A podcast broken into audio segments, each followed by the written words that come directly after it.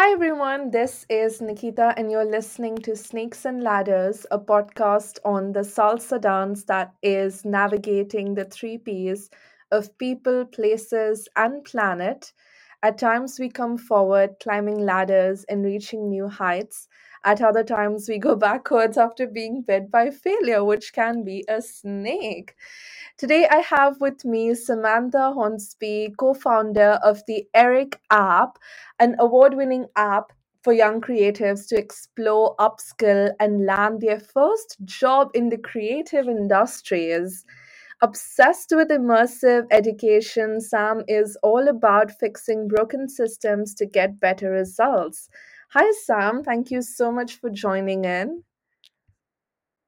Hiya, thank you for having me. It's very exciting to be here. Oh, I'm glad. Uh, so, without further ado, let's get started. So, tell us a little bit more about you, your personal background, and what sort of sparked your interest in the creative industries.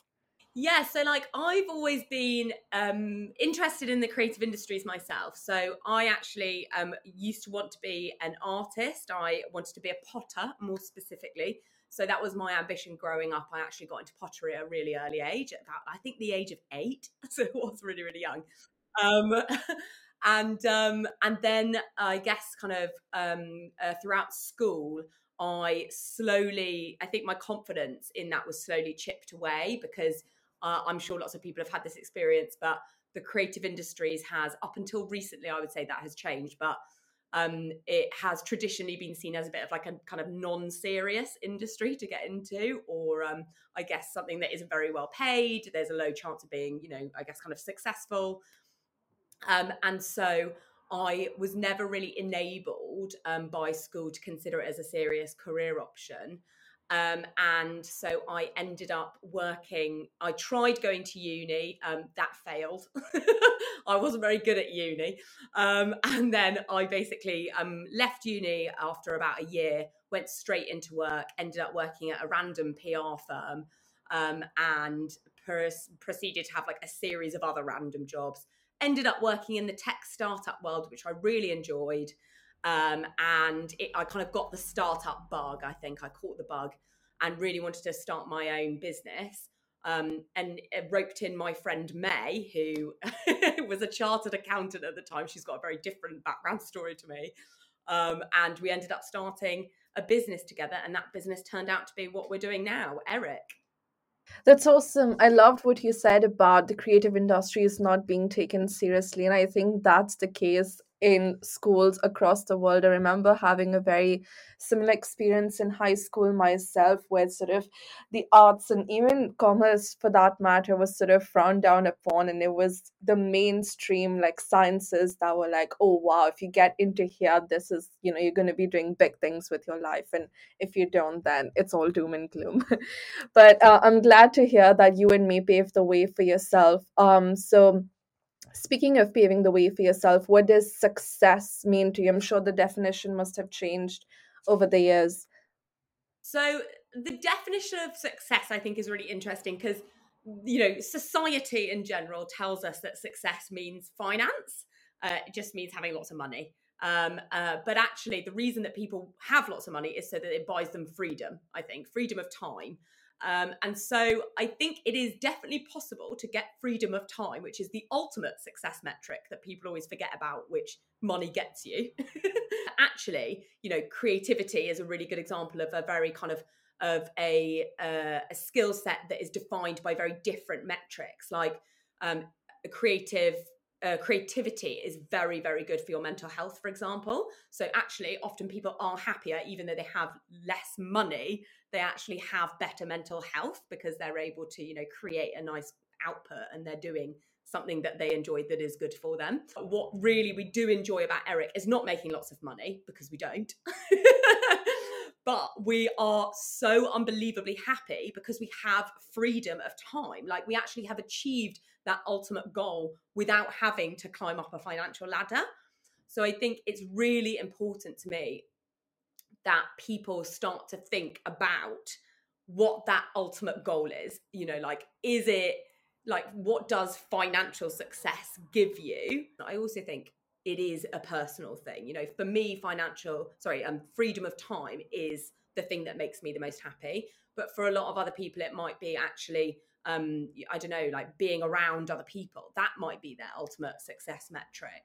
Um, so I think it's just really important that people, I guess, kind of have a bit more introspect and and really examine what what makes them happy because that that individual, you know, thing should be your own success metric. Absolutely. I couldn't agree more. I think at the start of university, for me as well, I sort of um, fell prey to this hustling culture where I felt that the path was already paved for me and I was forced to walk down along it.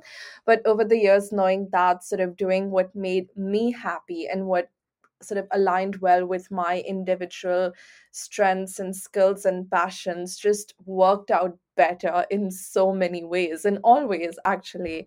So what advice would you give to young people trying to navigate their life and careers especially given that so many of them fall prey to this concept of the hustling culture because it's so glorified today? There's a couple of things. I do think t- social media is particularly bad for communicating these kind of like negative or toxic messages. So i would say to a lot of people if you can spend less time on social media that actually will be very conducive to your mental health for that you know and also other things. Like there are so many other things that that could solve but i think one of the big issues with hustle culture is that it is promoted so aggressively across different social media platforms so it is important just to like recognize that and just minimize as much as possible.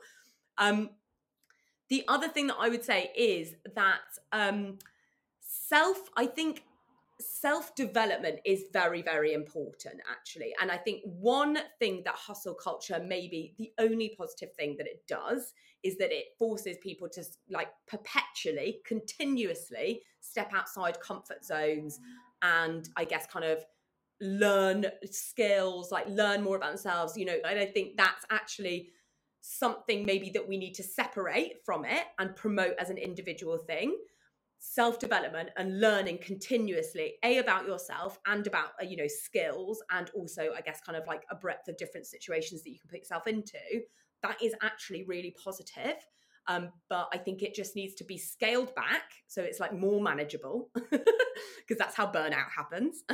like, you know, that's the great thing about starting a side hustle, for example, on like on Instagram or any sort sort of social media is actually can be very positive because it can force you to learn new skills about, you know, content and graphic design and all of these things, which is so good for your mental health. Learning and developing your skills and feeling like you have moved forward as an individual is so important and it is really, really good. It's a really positive thing to do. However, I think often it is paired with hustle culture and it's like you have to learn at a thousand miles an hour you have to do everything at a thousand miles an hour. You have to do everything so that your diary is crammed back to back to back to back. That doesn't need to happen. The two can be separate.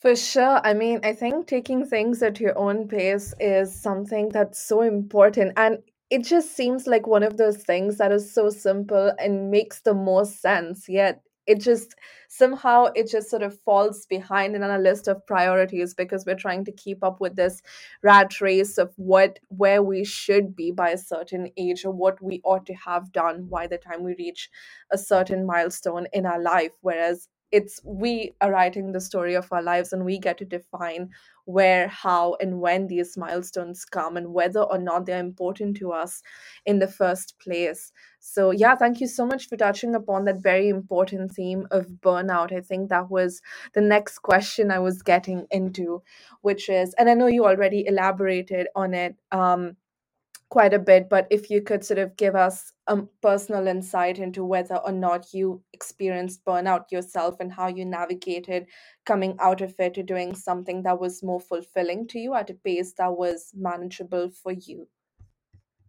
I think all of these things are very intertwined. So, like, you know, hustle culture, success metrics, burnout, basically. Like, I think the first two equal the last. You know, like you get burnout because you are pushing yourself too hard and because you think you're underachieving. And so you're literally just like, ah, I don't know what to do with my life. Like, I feel like I can't do anything that I want.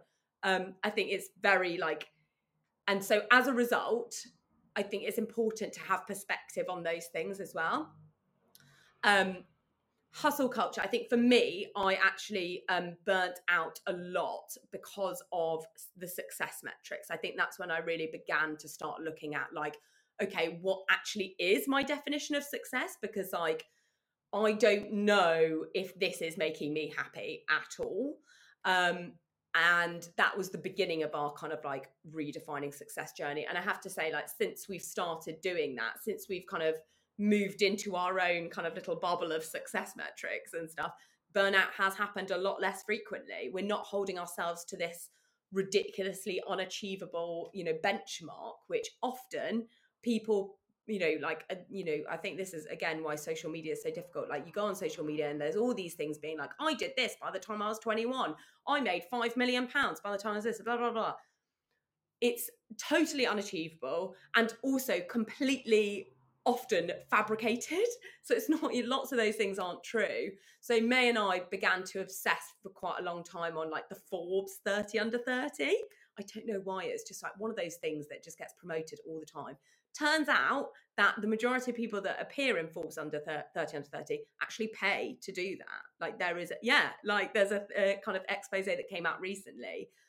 And so I think lots of the burnout that people experience often is like totally unmerited because it's based on trying to achieve a benchmark that is a lie. Thank you so much. That's a great answer. So, in a sense, it's all about doing what you love, the way you love it, and at a pace that feels right to you, no one else but you.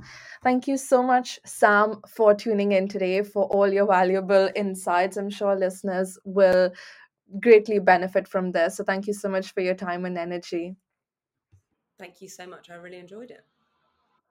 So, thank you everyone for listening. If you enjoyed this episode, please tune in for the one that will be out next week. Cheers. See you next time. Bye bye. Take care.